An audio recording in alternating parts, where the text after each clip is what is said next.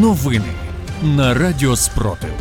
Вітаю студії Радіо Спротив Ліда Валькова. Сьогодні 12 вересня, 566-та доба повномасштабної війни, коли українці захищають себе та весь цивілізований світ від російської агресії. У випуску новин розповідаємо про головне. У ніч проти 12 вересня російські терористи обстріляли Нікополь і Марганець на Дніпропетровщині з важкої артилерії.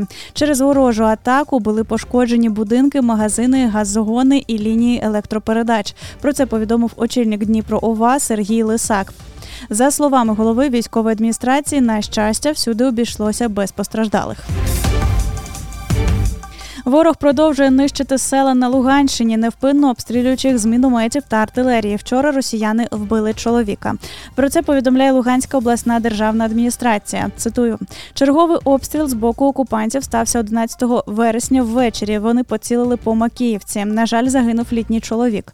Обсяг руйнувань зранку уточнюватиметься один-два рази на тиждень. Ми доставляємо до звільнених населених пунктів їжу та побутові речі і наполегливо пропонуємо місцевим жителям убезпечити себе погодитися на евакуацію. Втім, чим менше людей залишається, тим більш неохоче вони погоджуються покидати власне, хай і посічене ворогом майно, зазначив начальник обласної військової адміністрації Артем Лисогор. Упродовж доби війська РФ завдавали авіаційних та артилерійських ударів по містах та селах Харківського, Ізюмського, Чугуївського, Куп'янського районів. Про це повідомив очільник Харківської ОВА Олег Синігубов. Зокрема, о 7.20 у селі Кутьківка Куп'янського району внаслідок обстрілу сталася пожежа. Горіла господарча споруда. Пошкоджено гараж, постраждалих немає. Об 11.00 обстріляли територію в Харківському районі між Липцями та Лук'янцями. О 18.10 Вовчанську Чугуївський району через обстріли горів будинок.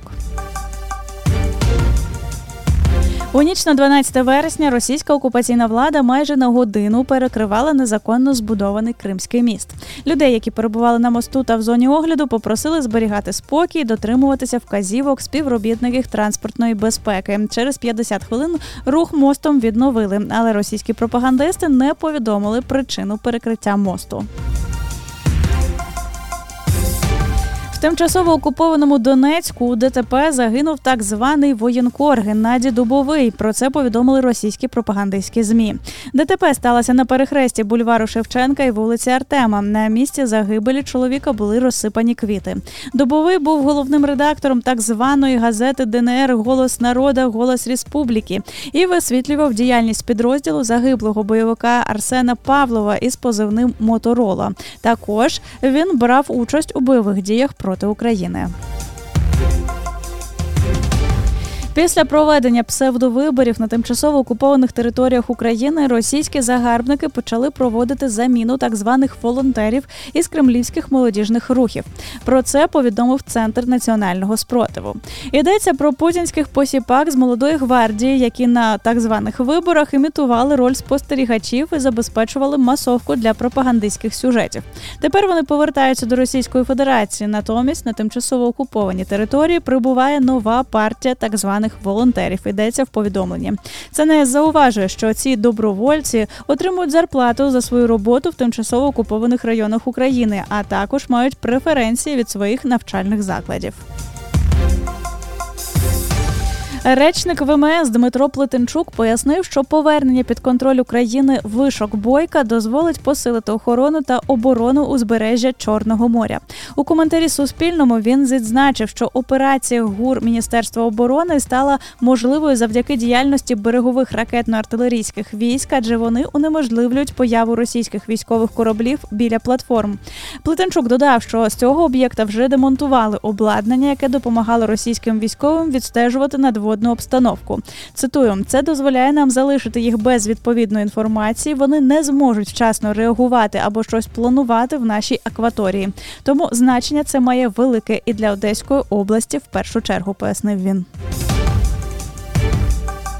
Упродовж 11 вересня українські війська продовжили контрнаступальні операції в Донецькій і Запорізькій областях. Зокрема, просунулися в районі Бахмута і на заході Запорізької області. Мають успіх в районі Кліщіївки та Андріївки. Про це йдеться в щоденному звіті інституту вивчення війни. За останню добу Сили оборони України ліквідували 550 російських загарбників.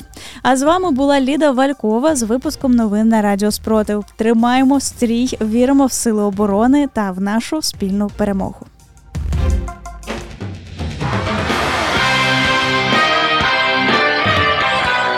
Радіо Спротив. Радіо визвольного руху.